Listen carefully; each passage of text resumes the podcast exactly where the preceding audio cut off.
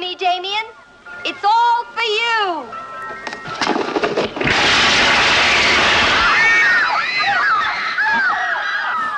I literally just gasped when I heard that. That movie terrified me as a child. Our Scott Shantz is with us this morning. Did it not terrify you? All of these movies that we're talking about, I watched them way too young, way too young, and they freaked. Yes, abs- I still have trauma from so many of these oh, movies. Oh, The Omen, I definitely have trauma from. And I'm talking the original Yeah, yeah, one. yeah. The original one.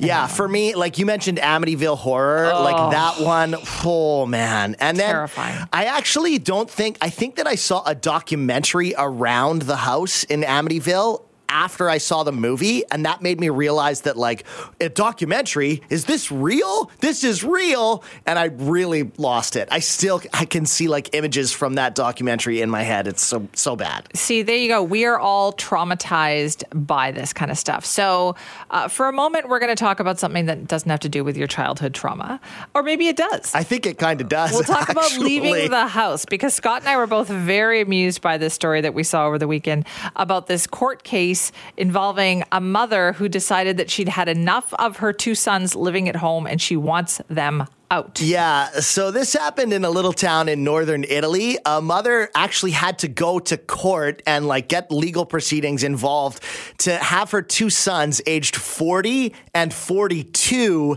evicted from her house. And in the court proceedings, like in the paperwork, she refers to them as parasites. Her own sons, parasites. That's going to be awkward at Christmas. but Yeah, totally. She says they've been living there, like not not contributing financially or contributing in any other way, just kind of you know leeching off of her, and that she's had enough. And she's had enough. It. This is the thing that Yeah. gets me about this story is that the sons, rather than be like, "Mom, mom, okay, we'll do something, all right, like we'll clean up, we'll do this, whatever." We'll they, chip in, yeah. yeah. No, they still won't do anything, but they still fought it in court, saying that uh, par- Italian parents in particular have an obligation to look after their children. Yeah, totally. And the mom addressed that, and she was like, "Yeah, we do have an obligation up until a certain age. Like once you become an adult, you have to learn to, you I, know, I feel like leave the nest." Forty is a good line. Oh, I think the line comes before forty. Okay, Like- 30. I'll say 30. Well, given the way house prices and everything is Sure. out there rent today, I'm, I'm going to say thir- I'm being super generous. I think saying so. 30 is a line. But these guys, also, you got to contribute. You can't not contribute. Oh, for sure. Yeah, th- it's funny that you mentioned 30 because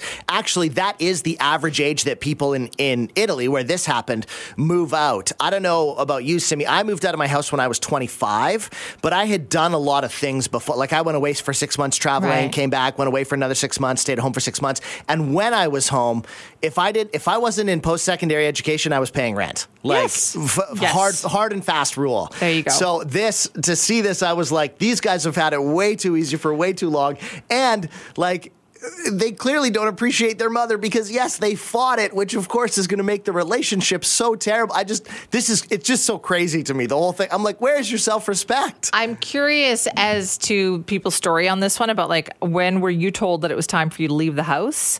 Or was there a point where your parents said time for you to start paying rent? Like, what are Yeah. the rules, I would say, in your house? Like, I would love to hear this. Simi at cknw.com. It's kind of the same rules about the trick or treating rules, right? Like, Right. you reach an age where you kind of max out on this. Like, what is the age where you would say to somebody at the door, you're too old to be trick or treating? Yeah, you know what? That's kind of a different thing for me. I think that if somebody shows up to my house and they've put in the effort to put on a costume and they're trying to like enjoy a celebratory event, they're getting candy. You know, I'm willing to give candy to anyone who puts in the effort. Really? A 20 year old?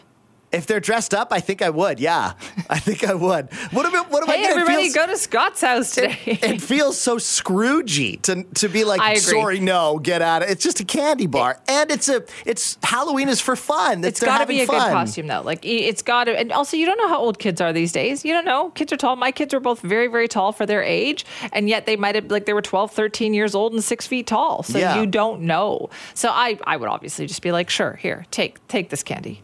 Plus, I don't want my house to get egged. There is that. There is that. Yes, we'd love to hear your stories on this. Simi at cknw.com.